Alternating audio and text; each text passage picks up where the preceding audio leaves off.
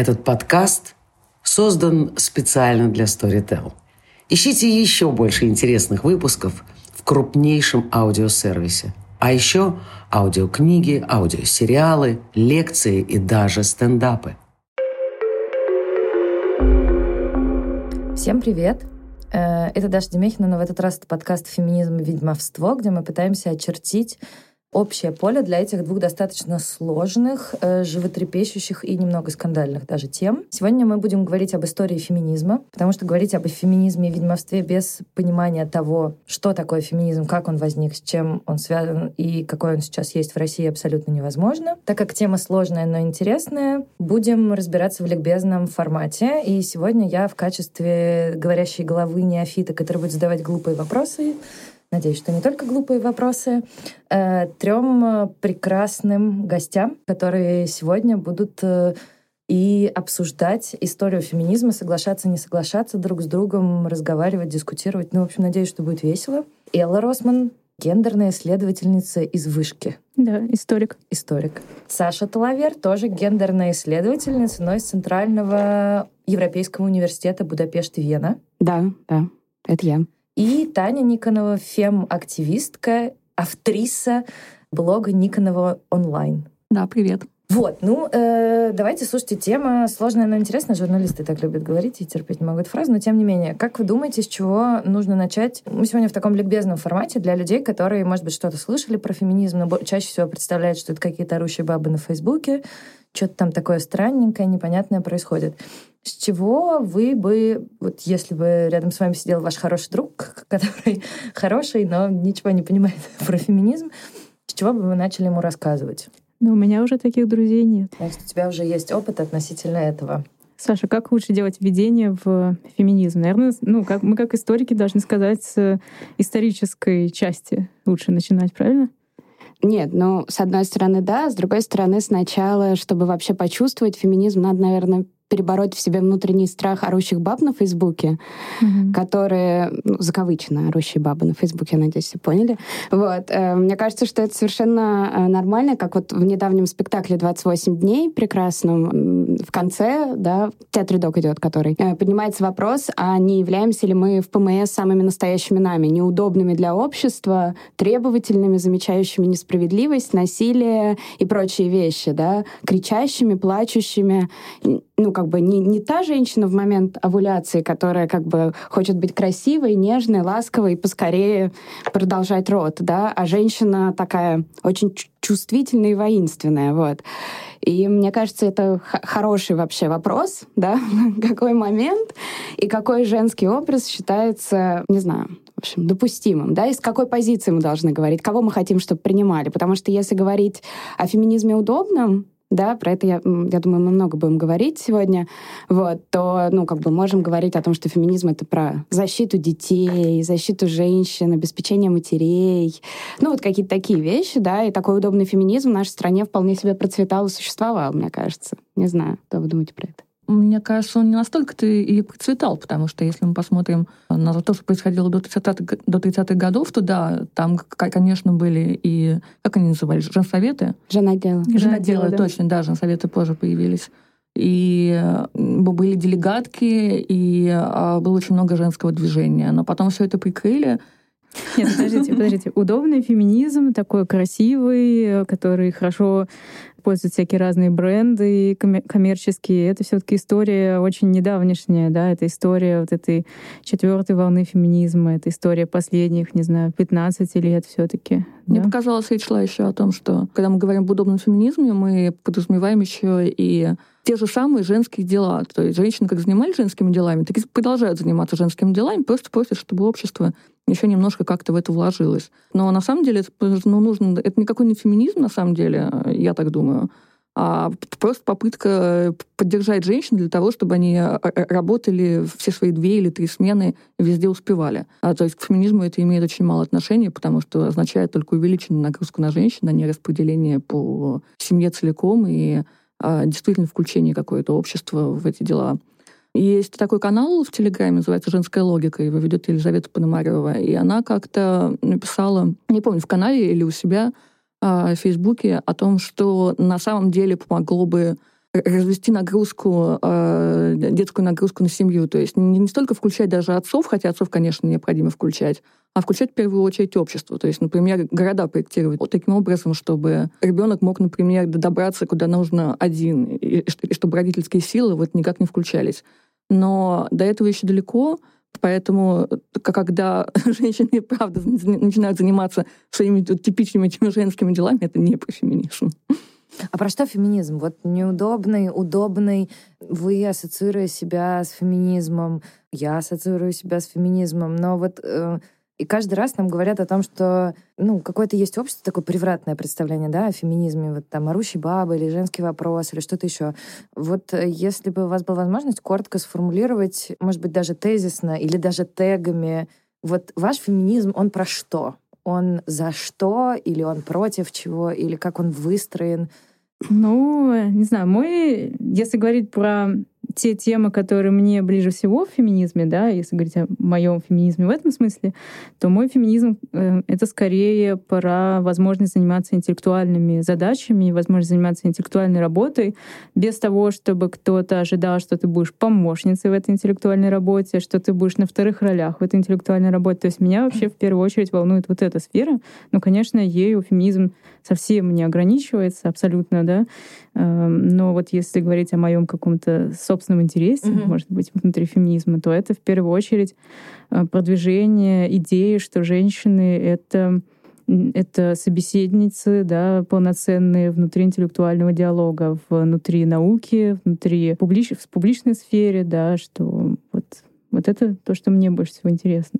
Ну, для меня это в первую очередь про равные права, а то, что входит в, в мои собственные личные интересы — это сексуальное просвещение, потому что мне кажется, что присвоение собственной сексуальности, присвоение собственного тела — это очень важно на личном таком э, уровне. Потому что когда мы говорим о равных правах, это в том числе уровень общественный. Необходимо э, делать что-то на личном уровне, и это очень освобождающая практика, когда ты получаешь знания, когда ты получаешь информацию о себе, и можешь свободно это применять. Да, у меня мой феминизм, он скорее социалистический, Вот, он очень э, заряжен, э, он очень сильно про, в том числе, коллективное переживания, да, и коллективную борьбу, и, ну, и как бы солидарности разного рода, вот, которые проходят не только, понятно, по однобоким классовым категориям, но по всем прочим другим, да, и расовым, и сексуальной ориентации, и гендерной идентичности, и прочих вещей, да, и мне кажется, что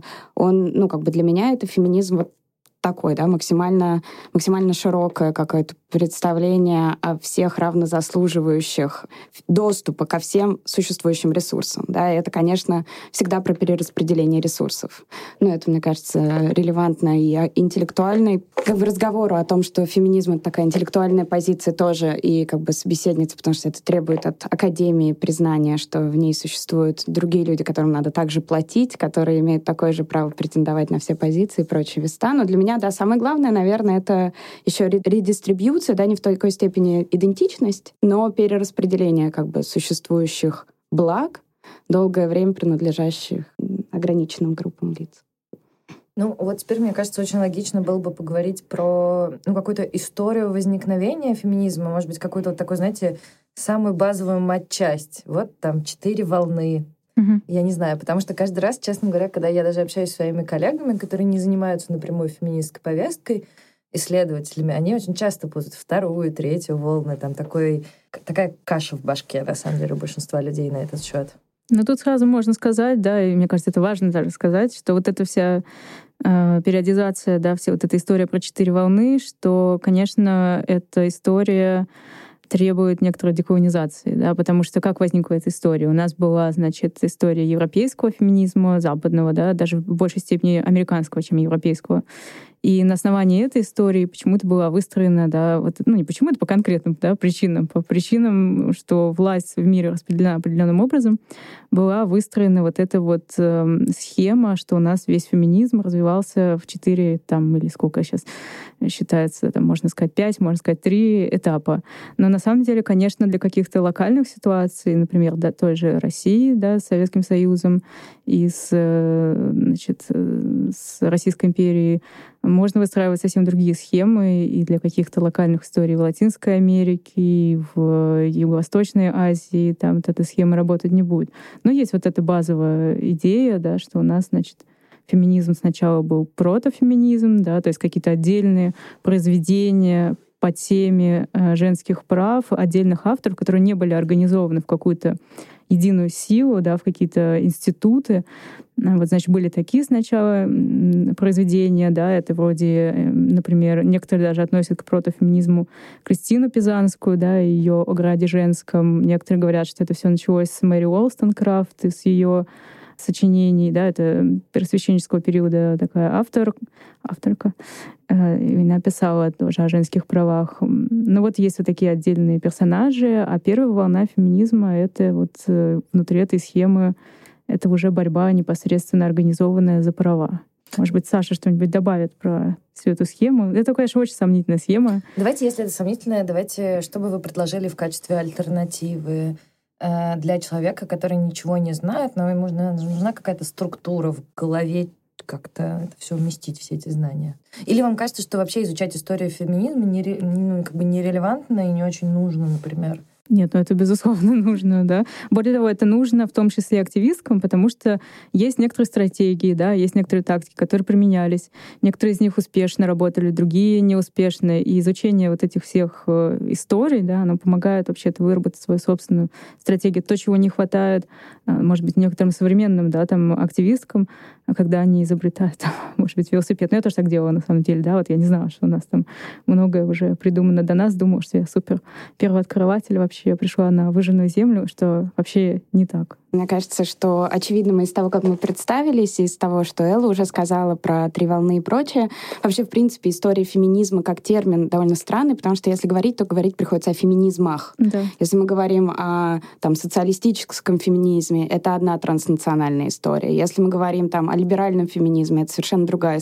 э, как бы, тоже транснациональная история будет. Да? У нее будут разные хронологические рамки. И вот как раз я буду говорить из своей позиции, да, если говорить там о развитии социалистического феминизма, то его центром явно является не США, в отличие от... Mm-hmm. Хотя США будет для нас, да, вот в этой конвенциональной схеме про прото-волну и первую волну, в которой я рассказала, во второй волне, да, такой ключевой точкой, э, да, это там разнообразные, как бы, если мы берем вторую волну формированием радикального феминизма, да, и вообще радикальных идей э, как бы гендерного различия и э, как бы требования его признания уже на символическом уровне, а не только политическом, как э, боролись, допустим, суфражистки, да, первая волна так называемая, вот, то, конечно, это как бы, это будет в США, например, да, в условные там 60-е, 70-е, если я не путаю, не знаю. Все верно, ты не путаешь. Вот. А при этом, если мы говорим про социалистический феминизм, то он там, по сути, является эм, как бы такой очень маргинальной или отсутствующей категорией, да, и при в этом... первой волне, да, ты Нет, во, да, да, даже во второй волне, mm-hmm. ну, как бы, нет, он присутствует, да, потому что они отформировываются от левых партий, но просто... А как о ком бы... идет речь, когда ты говоришь вот о каких людях, партиях или движениях, когда ты говоришь о социалистическом Со... феминизме да. второй волны? Нет, но здесь как бы тут тоже есть разные, да, какие-то... То есть тот феминизм, про который я буду... Э, я, я имею в виду, да, это будет какая-то, во-первых, советская история. Mm-hmm. А, а если говорить о международном, то это, там, я не знаю, движение зарплаты за домашнюю работу. Да, это э, немецкие активистки, да, и первый первой волны, например, многочисленные. Если мы все-таки используем эту схему с волнами, я, наверное, все-таки поясню, что вот эта схема с волнами, она классически выглядит так, что у нас Давай есть ты, да. первая волна, которая подразумевает, что женщины борются за базовые права, еще эту волну, да, там, например, историк Гизела Бок называет э, значит, э, периодом материнского феминизма, потому что они борются за базовые права, такие как право на образование и на голосование, да, участие в выборах и так далее. И плюс они борются за базовые социальные какие-то блага, да, в том числе, например, для, за выплаты для матерей, которых вообще-то это вообще очень новая история для человечества, их не существовало, да, еще там в XIX веке. Вот, это вот считается, описывает первую волну. А вторая волна — это уже послевоенная такая история, после такого краткого послевоенного консервативного поворота считается, что там снова подъем женского движения случился, и он, значит, эм, в основном был не только про права, не только про законы, да, не только про какие-то виды государственного обеспечения, но и про символическую власть, и про культуру, да, то есть про то, как, эм, почему, например, происходит такая ситуация, что закон принимается,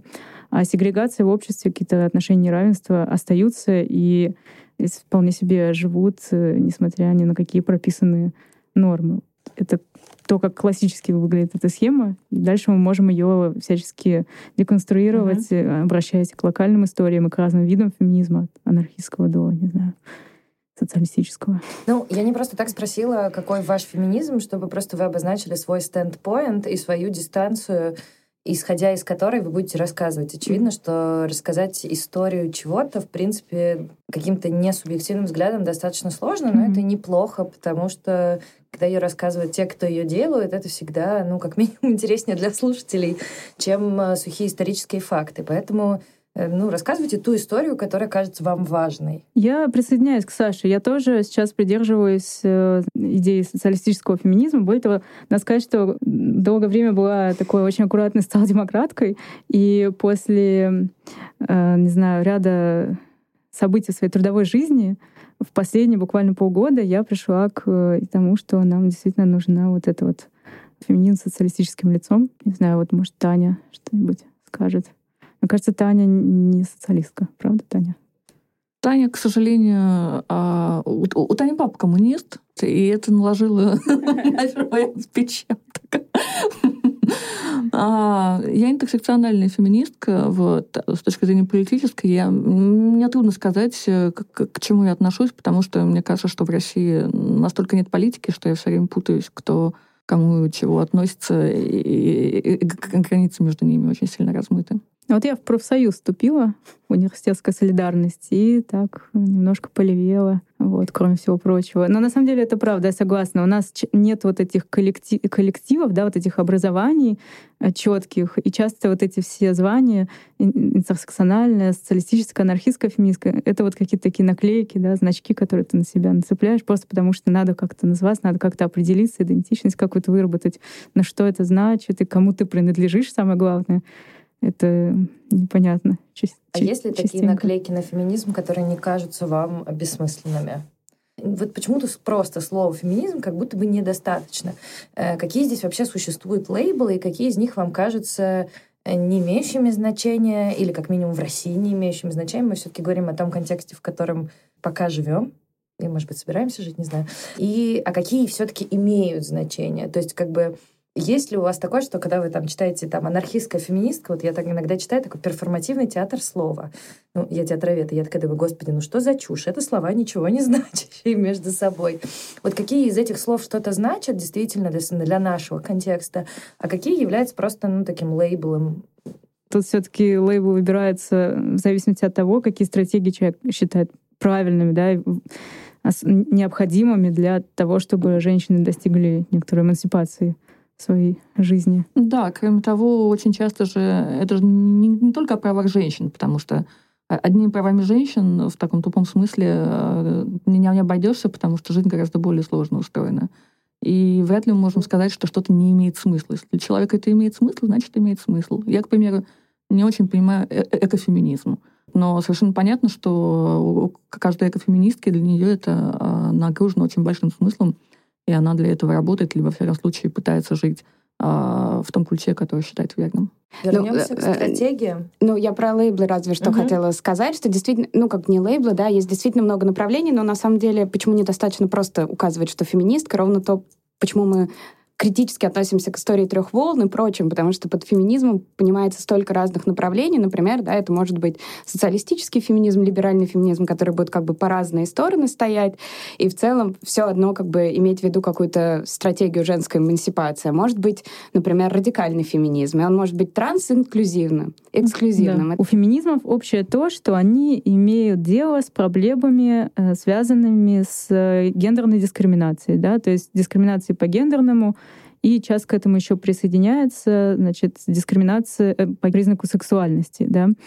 Что разного? Это, как я уже сказала, вот эти стратегии того, как мы работаем вот с этой дискриминацией, и тут ответы разные а, как раз у людей с разными, ты называешь их лейблами. Да? То есть социалистические феминистки будут, Саш, меня поправит, если я не права, в первую очередь обращать внимание на проблему труда, да? на то, что женщина нагружена трудом воспроизводства, да? значит, не только производство, но и воспроизводство. Общество от нее это ожидает, да? при этом она в этом труде не защищена. есть еще ее трудовая жизнь, связанная с производством, в которой она тоже менее защищена, например, чем мужчины. Да?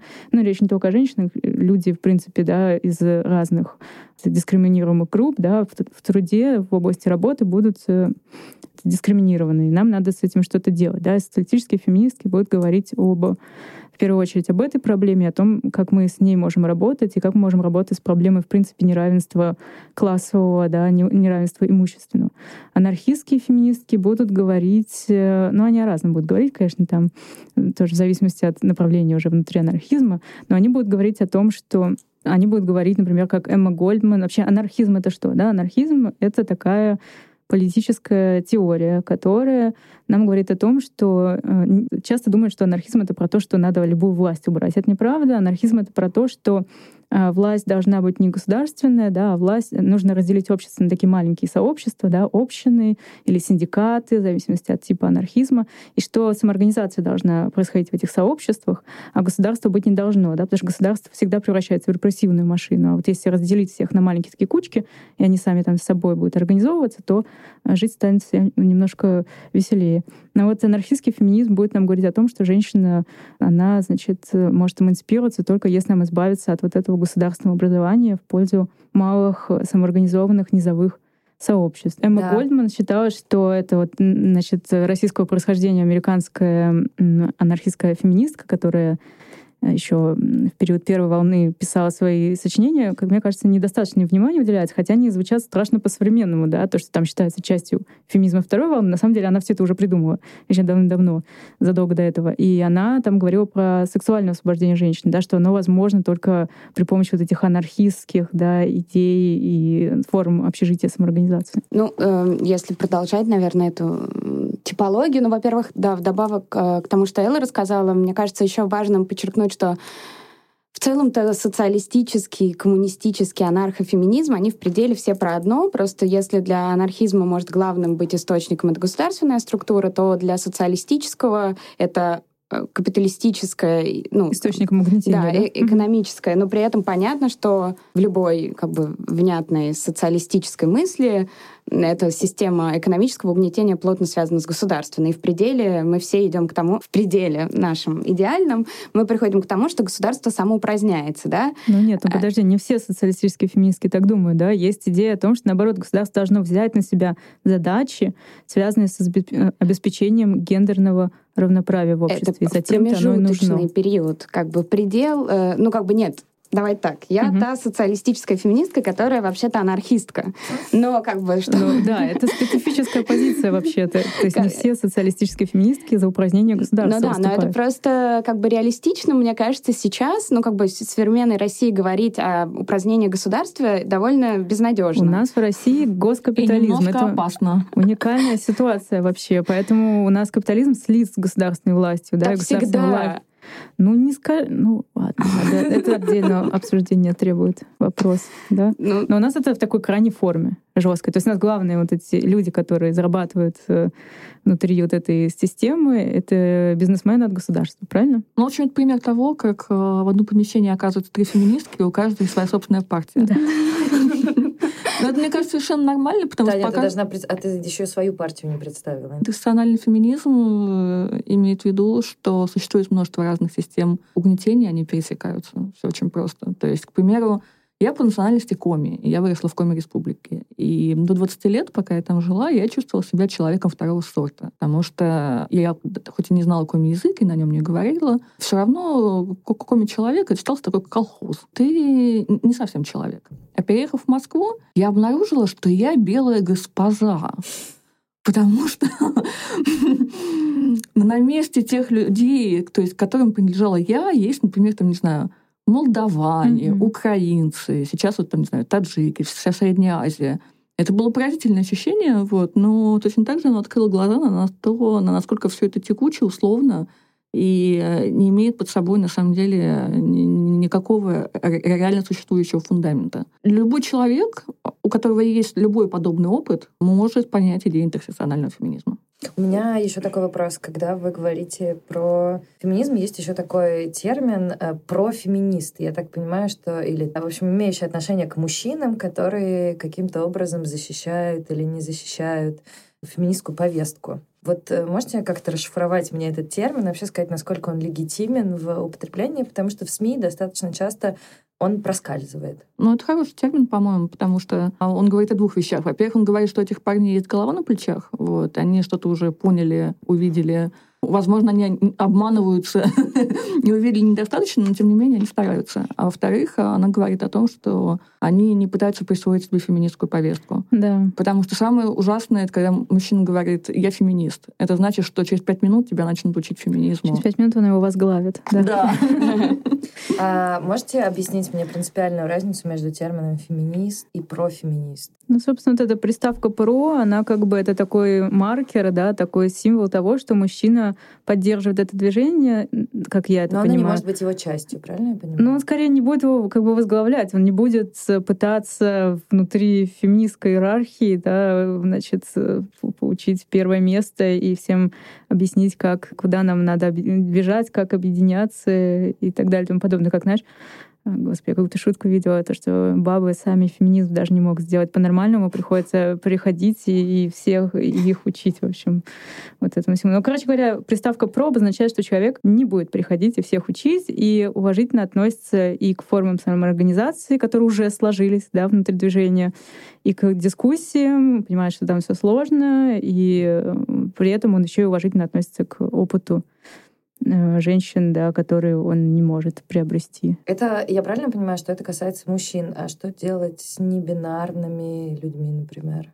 Но у нас в феминистском движении, с которым я соприкасаюсь, да, с тем его краем, есть небинарные персоны, которые очень активные, замечательные активистки и активисты. Но они могут использовать термин. Я так понимаю, что они вообще подвергаются некоторые... самому жесткому угнетению угу. в российском обществе. Да, они на самом, значит, они маргинализированы, да нельзя.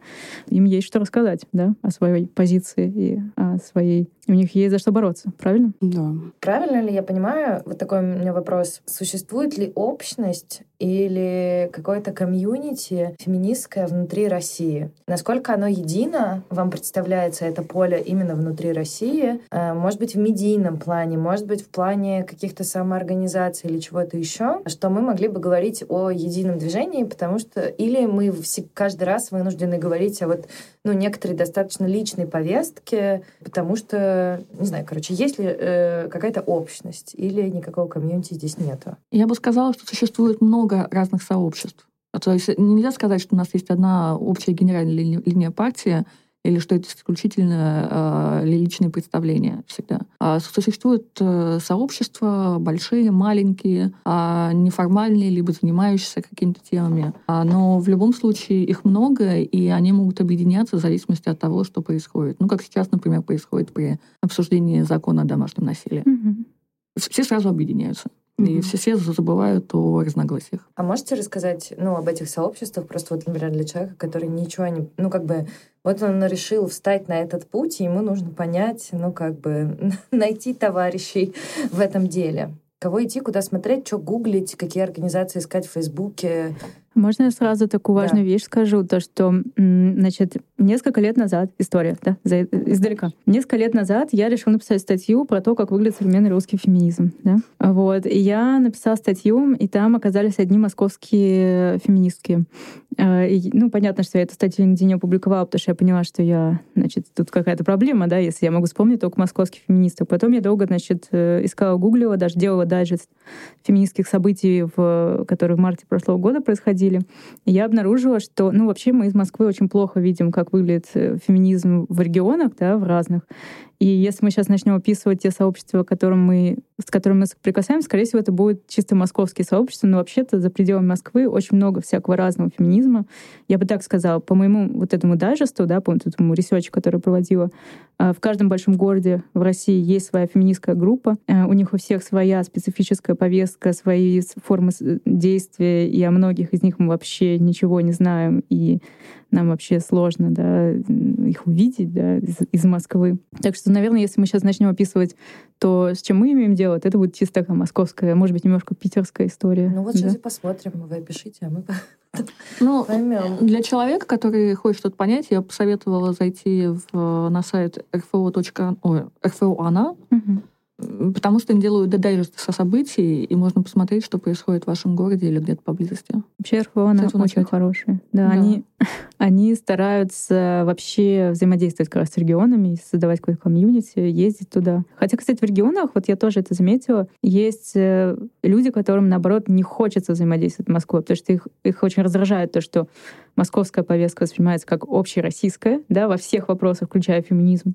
И они даже могут быть э, негативно настроены, да, к вот этим московским феминисткам, которые хотят, не знаю, там, приехать э, и, значит, рассказать им, например, про то, как заниматься феминизмом. Что есть и, скорее, такие, как сказать, сепаратистские направления, да, настроения. Ну, понимаю их. Я недавно видела какое-то мероприятие в Сыктывкаре, и туда приехали в основном московские феминистки. Mm-hmm. И там, по-моему, только одна девушка была из местных, и там были такие вопли, а где, где наши? Ну, Хорошо их понимаю. Да. Mm-hmm. Вот если говорить про Москву, да, какие у нас есть сообщества? У нас есть РФО «Она», да, во-первых. Вообще нужно говорить о вот этих коллективных действиях, мне кажется, в первую очередь, потому что сейчас есть такие э, разные виды действий, разные стратегии и более индивидуальные, связанные там с соцсетями, да, с какими-то личными блогами, и коллективные. И мне кажется, что многие ситуации с тем же домашним насилием показывают, что будущее за коллективными действиями, да, когда мы объединяемся, удестеряем наши силы, объединившись, и вместе работаем над какой-то проблемой. Есть проблемы, с которыми невозможно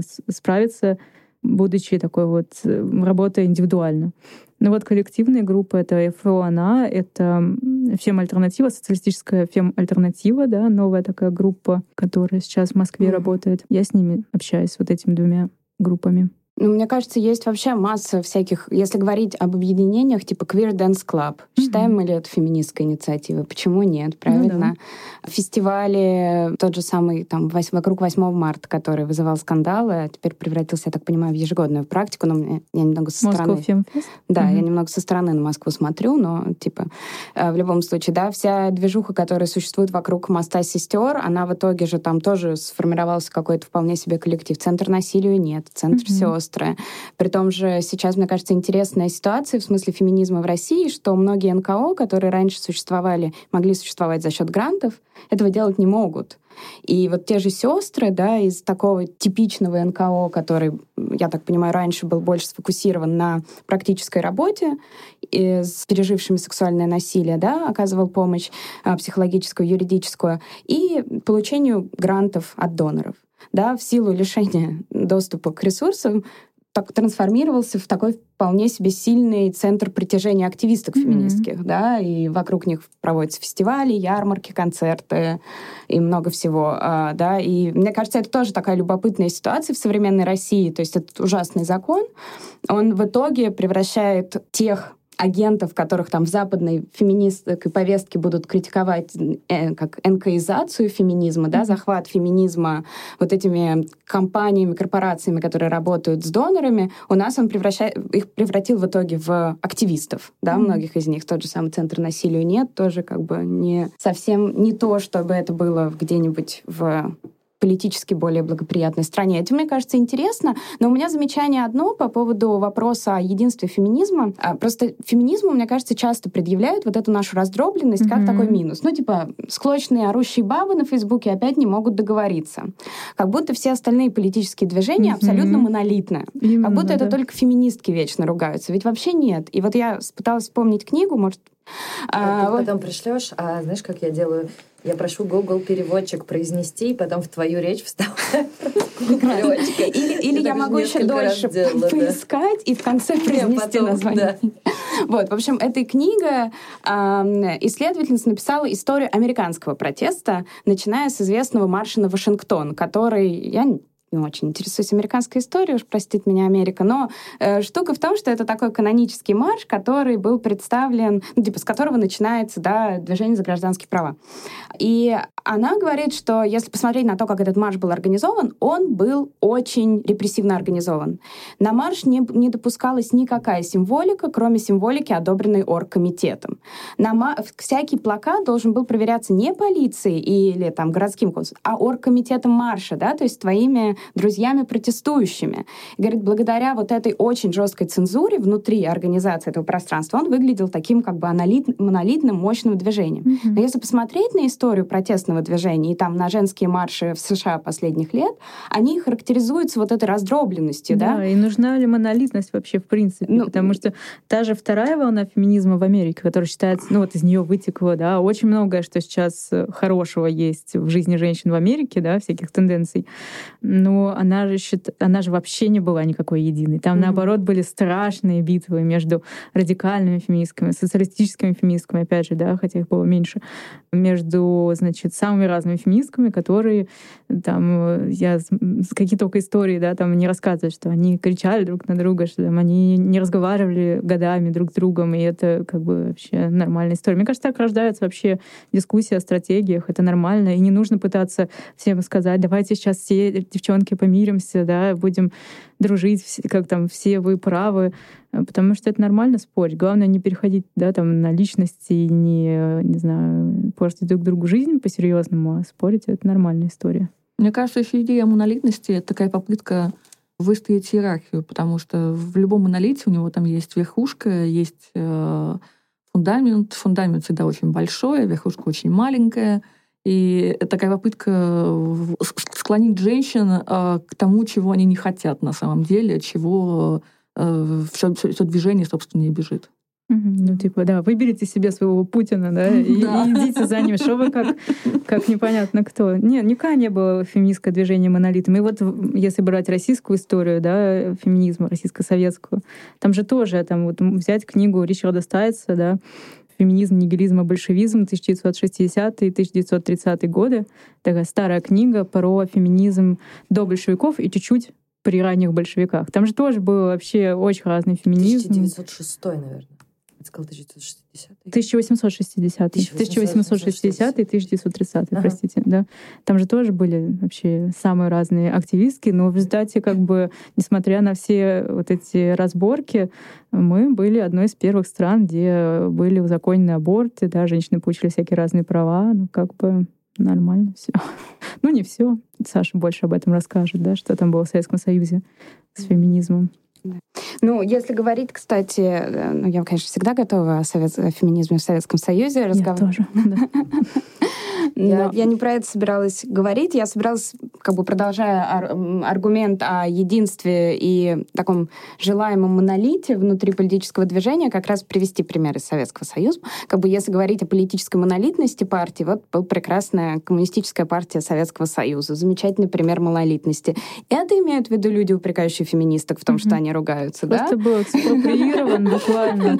Как бы этого хотят, видимо. Экспроприирован был женский значит, дискурс женского движения, как бы это не очень хорошо отразилось на, жен... на жизни женщин в Советском Союзе, правильно? Да, ну, не, по-разному отразилось. Но лучше могло. Могло быть лучше, да, если учесть, как все начиналось. Всегда могло быть лучше. Вот. Но нет, я к тому, что вот эта сама монолитность, да, она mm-hmm. глубоко проблемная, кажется мне, сама идея.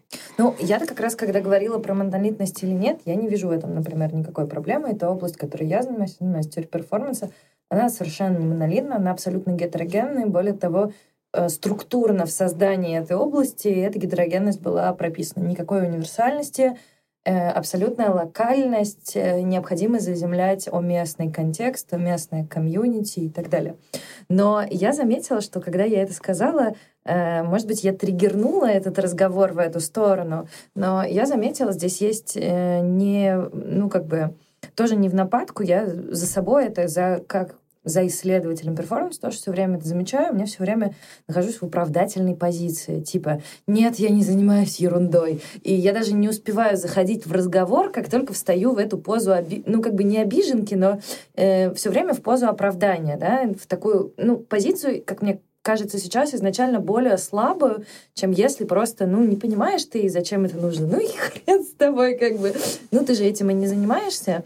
Вот вам кажется, что э, в современном феминизме в России, да, как минимум в медиа, медиадискурсе, я очень часто вижу эту, ну, в некотором роде оправдательную позицию. Она не всегда включается благодаря триггерам, она, ну, как бы существует. Это тоже стратегия или это просто, ну, как бы какое-то вынужденное, не знаю, решение от постоянных нападок, которые существуют? Я не замечала, если честно, Нет? такого. Нет. Более того, сейчас, а, мне кажется, очень сильно такое направление, но ну, в интернете, во всяком случае, это сильно заметно. Объяснять не будем. Не хотим и не будем. И мне кажется, это прекрасно, потому что объяснять имеет смысл тем, кто готов слушать, а тем, кто пришел для того, чтобы выискивать уязвимые места в твоей позиции, а, данных к чертовой матери. Да, или даже не выискивать, а просто ну, посмеяться над тобой с таким, не знаю, цинизмом, да, и каким-то просто пост-пост-пост иронией с такими людьми, как бы, что разговаривать, правильно? Мне кажется, это очень здорово, если женщины э, как-то грамотно расходуют свои ресурсы и не, не, не расходуют их на других. Хотя ты постоянно в итоге слышишь, что а вот если бы ты рассказала, то тут же бы, все тут же бы переродились, и у вас была бы огромная армия, ну, конечно. Ну, то есть феминизм — это такая история, к которой как бы каждый приходит сам. Здесь необходим какой-то личный опыт, и можно ли тогда обратить человека в эту сторону или каким-то образом его образовывать, например. И какие здесь есть стратегии, и вам кажутся важными сейчас в стратегии в современной России относительно образования на эту тему? Может быть, массовое образование, может быть, частного, индивидуального. Я, честно говоря, абсолютно не знаю, что вам кажется важным в данном случае. Не знаю, вот как люди приходят к феминизму. Я, честно говоря, по своим наблюдениям, я не уверена, что это так на самом деле, да. Но как-то я поняла, что проще всего к феминизму приходят люди, которые а, способны к эмпатии, да, и б, хотя бы раз все-таки в своей жизни сталкивались с какой-то несправедливостью, да. И, не знаю, я пришла в феминизм, когда у меня умерла бабушка, которая называю мама, потому что она меня вырастила, да, потому что сразу там мой какой-то очень такой уютный мир, в котором я мало что замечала про жизнь вокруг, стал, высветилось, да, как он устроен, и сколько в нем, не знаю, несправедливости, да, уязвимости какой-то, и вот этого вот всего. Но я не говорю о том, что обязательно должна быть какая-то, как многие противники феминизма говорят, да, что феминистки просто очень несчастливые женщины, у которых что-то случилось. Но вообще-то часто какая-то вот такая трагедия или травма просто позволяет тебе, она тебя резко с твоей позиции, да, с твоего стендпоинта вот так сбивает и позволяет тебе увидеть видеть, как, как бы высветить для тебя, как э, молнии, да, вот эти общественные, общественные организации, когда ты оказываешься уязвимой позиции. Но, наверное, это не необходимо, да. Иногда людям требуется просто эмпатия какая-то, чтобы понять, что другие страдают, это плохо, да, и надо что-то с этим делать. Интеллектуальные усилия, в конце концов.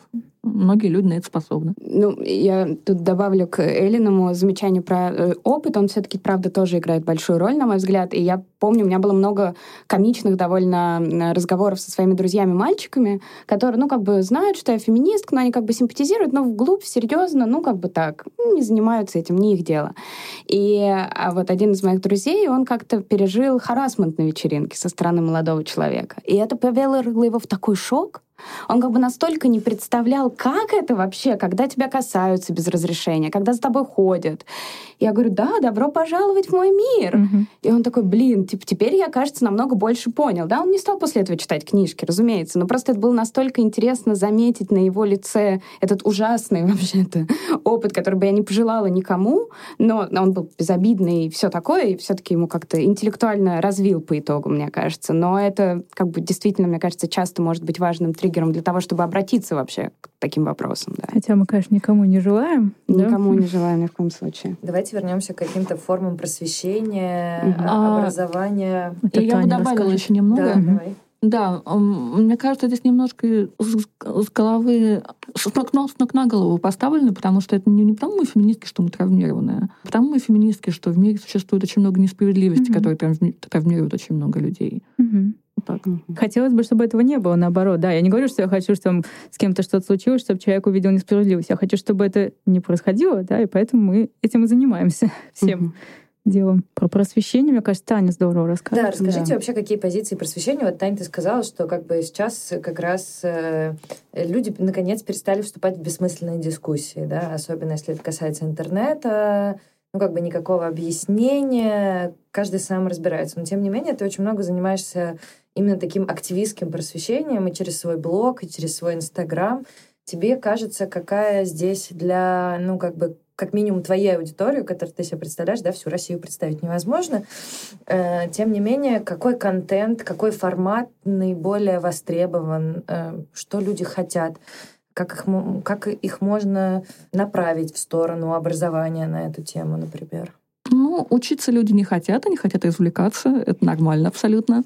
Поэтому их приходится развлекать всеми возможными способами и параллельно рассказывать то, что ты хочешь донести. А я думаю, что очень важно быть э, как раз человеком на, на равных. Потому что если ты встаешь на табуреточку, начинаешь вещать, это очень быстро становится никому не интересно. В том же Инстаграме очень много а, феминистских блогов, они, как правило, очень небольшие, хотя есть и довольно крупные. И у многих есть такое, то, то что я, некоторые мои знакомые называем таким инстаграм-феминизмом, они вещают какие-то прописные для нас истины, и это совершенно неинтересно.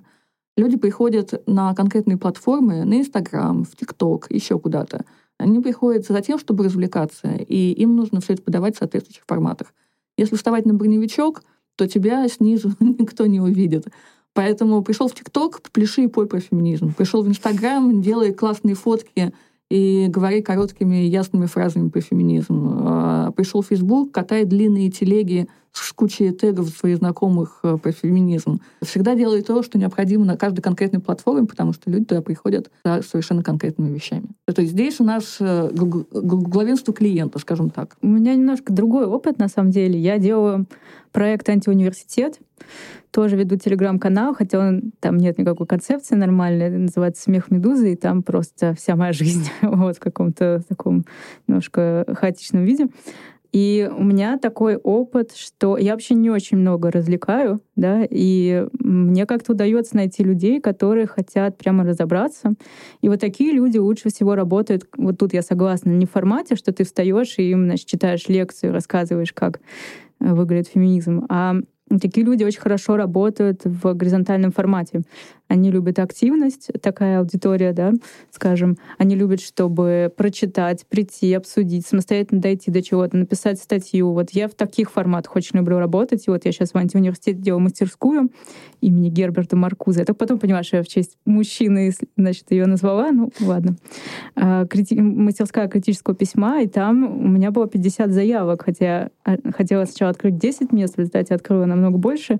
Люди хотят приходить, люди хотят сами писать тексты, они не хотят потреблять информацию. Ну вот такие люди тоже есть, такие люди требуют к себе тоже такого горизонтального отношения, просто, может, менее развлекательного и больше, не знаю, совместной работы, что ли.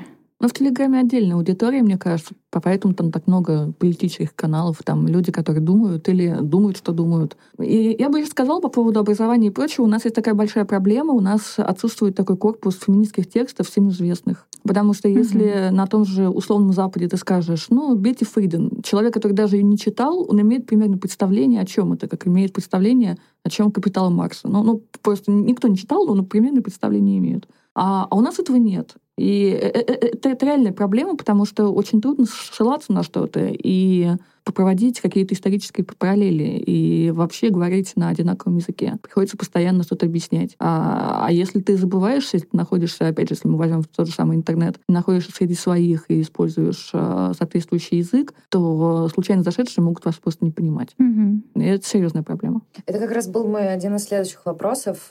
Какой корпус феминистской литературы вы считаете таким мастом для прочтения, может быть, вашим личным. Я сама ненавижу этот вопрос, когда мне его задают относительно моих тем исследований. Поэтому в таких случаях я выработала для себя стратегию рекомендовать то, что мне нравится самой, э, потому что охватить все невозможно. Что бы вы рекомендовали читать, может быть, на английском, может быть, то, что вышло в русском переводе, может быть, то, что вышло в русском каком-нибудь э, полулюбительском переводе на границах интернета? Что вам кажется как раз было бы таким базовым, необходимым базовым минимумом по феминизму, который каждый должен как-то прочитать и обработать? Или хотя бы, как Таня сказала, слышать о том? У меня нет длинного списка, но я очень часто рекомендую гендерное общество Майкла Киммела, потому что он мужик и лицо не заинтересованное. И а, поэтому очень многими легко воспринимается. И то же самое Бетти Фридна «Загадка женственности», потому что реклама майонеза после этого, она становится совершенно фантасмагорическая, ты смотришь на нее совершенно другими глазами. Удивительно, как после прочтения одной книги у тебя ну, очень сильно меняется взгляд на мир, несмотря на то, что ей уже много лет. Я бы даже сказала, хтоническая она становится. Да, она яркая, но таит в себе страшные вещи. На самом деле с каноном сложно. Я понимаю, что с каноном сложно, поэтому а, про канон как раз не стараюсь да. не спрашивать. Да, дело даже не в том, с каноном дело даже не в том, что все невозможно охватить, а дело в том, что канон составляется в связи с тем, что у нас есть некоторые, ну, есть некоторые властные отношения внутри интеллектуального поля, да, и у нас как-то одни вещи становятся классикой из-за конкретных социальных причин, да, в том числе социальных иерархий, другие классикой не становятся, да, не случайно каноном во многих, не знаю, курсах по гендерной теории считается там Э, больше половины этого канона — это всякие американские авторы, да, опять же, потому что у нас получается как будто, что есть один американский феминизм, а все остальные, они как бы его то ли повторяют, то ли сбоку с припеком. Вот, но я, не знаю, своей позиции скажу, что нужно читать Александру Калантай. Она придумала много из того, что э, потом многократно обсуждала теми же американскими авторами, но только гораздо раньше сама и еще и, в общем, она классная, да.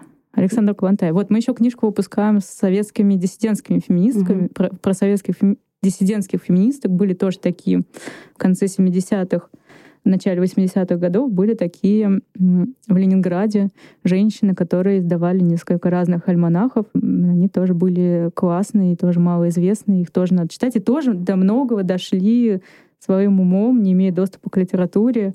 Еще и они локальную ситуацию советскую освещают, да, потому что они там пишут про то, что вот Советский Союз вроде как на государственном уровне, на уровне пропаганды это общество победившего гендерного равенства, а на самом деле смотрите, что происходит в советских роддомах, смотрите, какие женщины уставшие несут на себе двойное бремя, да, там, работы и воспитания детей, и ухода за домом и всего вообще на свете.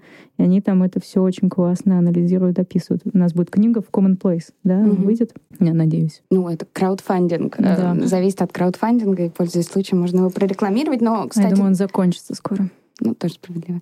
А, то, что Калантай действительно мне нравится еще да, даже Цеткин. И, например, э, да, интерес вот этих ранних, ранних текстов в том, и Эмма Гольдман, между прочим, Обожаю, тоже сегодня да. упоминаемый, в том, что они, в отличие от э, нашего языка, часто заточены на аудиторию совсем, совсем неподготовленную, mm-hmm. которая не знает слова гендер, еще его не существует в принципе, да, и при этом пишут и как бы обращены к широким массам трудящихся женщин, и поэтому там тексты и цетки на Каланта, это часто ты читаешь, и я, поним... ну, я читала, когда я понимаю, что вот это я точно могу дать моей маме, чтобы она это перечитала. Она наверняка читала когда-то, недаром я такой выросла, как я выросла. Но, типа, э, вообще-то, да, перечитать это свежим взглядом тоже здорово, и это, на самом деле, очень доступная, захватывающая, страстно написанная литература в случае Каланта. И да. Эммы Гольдман тоже самое. Они очень утопические, и на самом деле этого, мне кажется, не хватает во многих феминистских текстах послевоенных, да, потому что, видимо, после Второй мировой, после Холокоста вообще строить какие-то утопии, после вот этого краха, да, проекта просвещения, можно сказать, строить какие-то утопии было сложно, да, больше хотелось говорить о как раз проблемах общества. А вот эти ранние тексты предвоен... перед Второй мировой войной, которые появились, они такие прекрасно утопические и очень, не знаю, подходящее ли слово, но они светлые и заряжающие, я бы так сказала. Мечтательные. Угу. Ну и Симон де Бувуар второй пол как-то. Мне кажется, она... Не знаю, во всяком случае, мне зашло на ура вообще. И я не знаю, как вам, мне как-то очень захватывающе. Там биологии столько, опять же, наверное, устаревший сейчас, но очень убедительно. Мы же гуманитарии все равно не знаем. Так что... Слушайте, ну и последний вопрос такой по теории малых дел. Э, если основным э, можно считать феминизм такие малые самоорганизационные формы, да, то какие инструменты соучастия, какие инструменты участия и поддержки вам кажется, что каждая могла бы осуществлять и делать?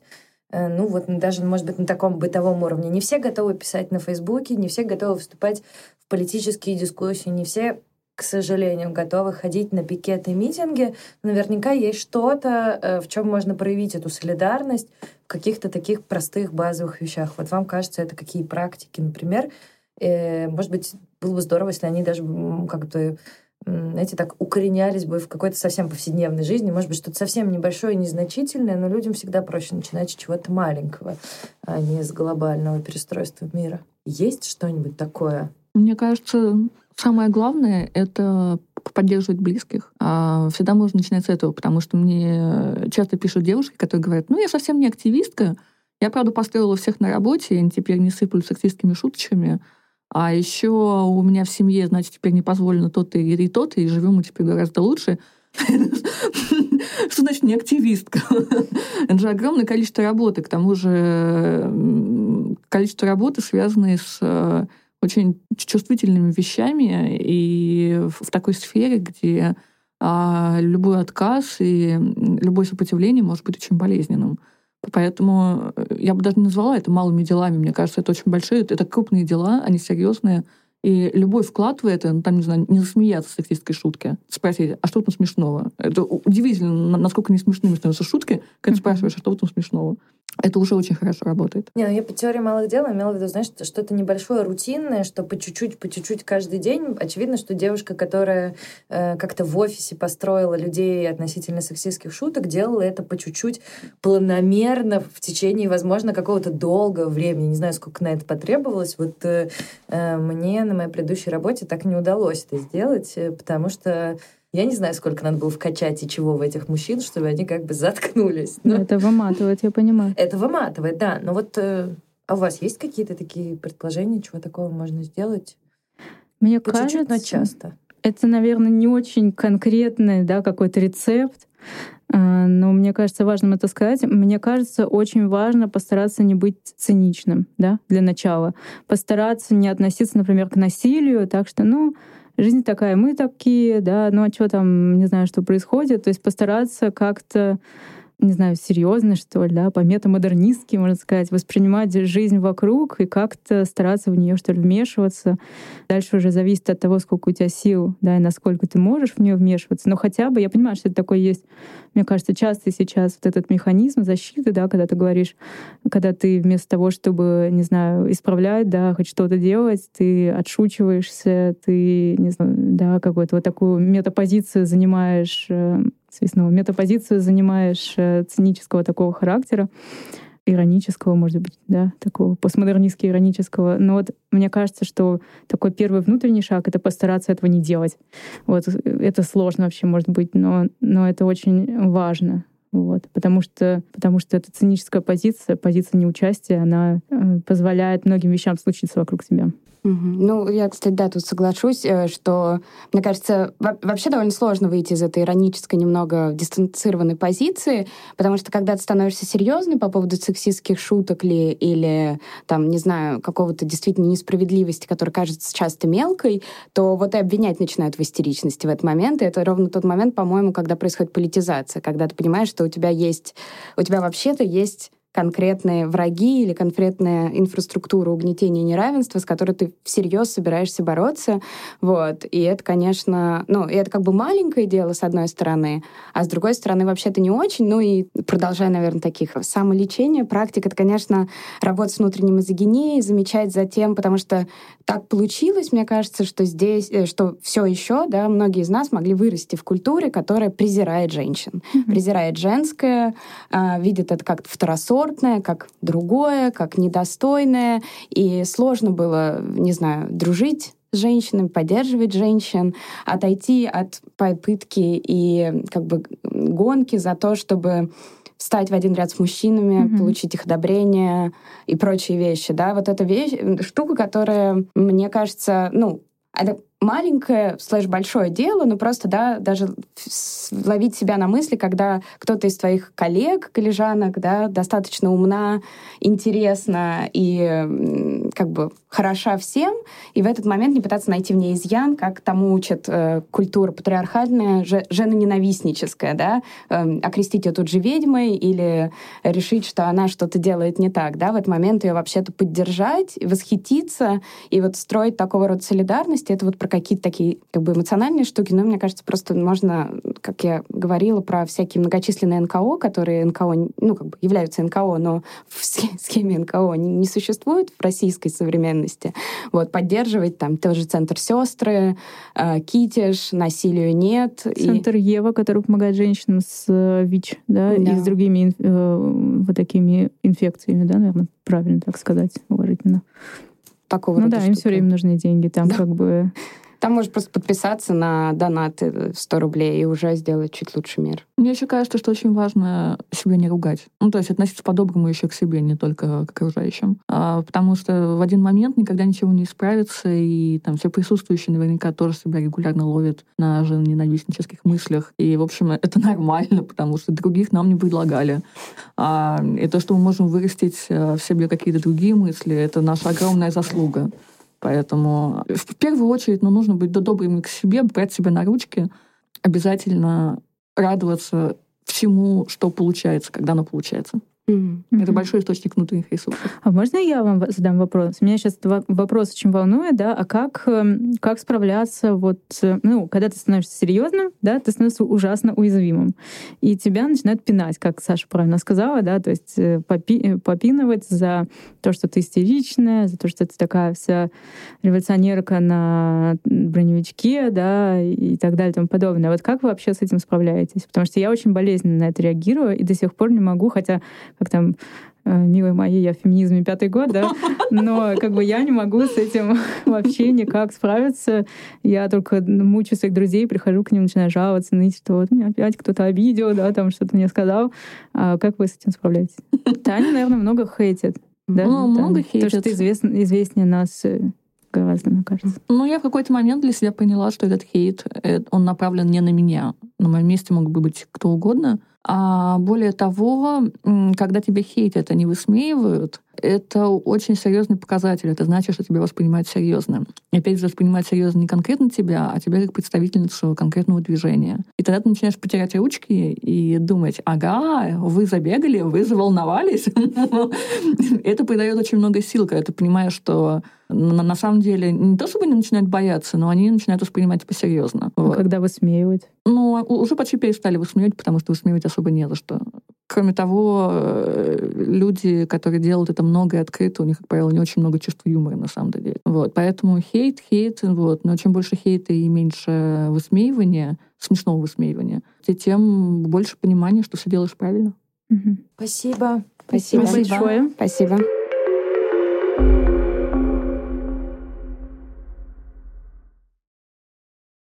Вы дослушали до конца и хотите послушать еще? Просто зайдите в Storytel и слушайте без рекламы и без ограничений все, что пожелаете. Слушайте. Будьте умнее.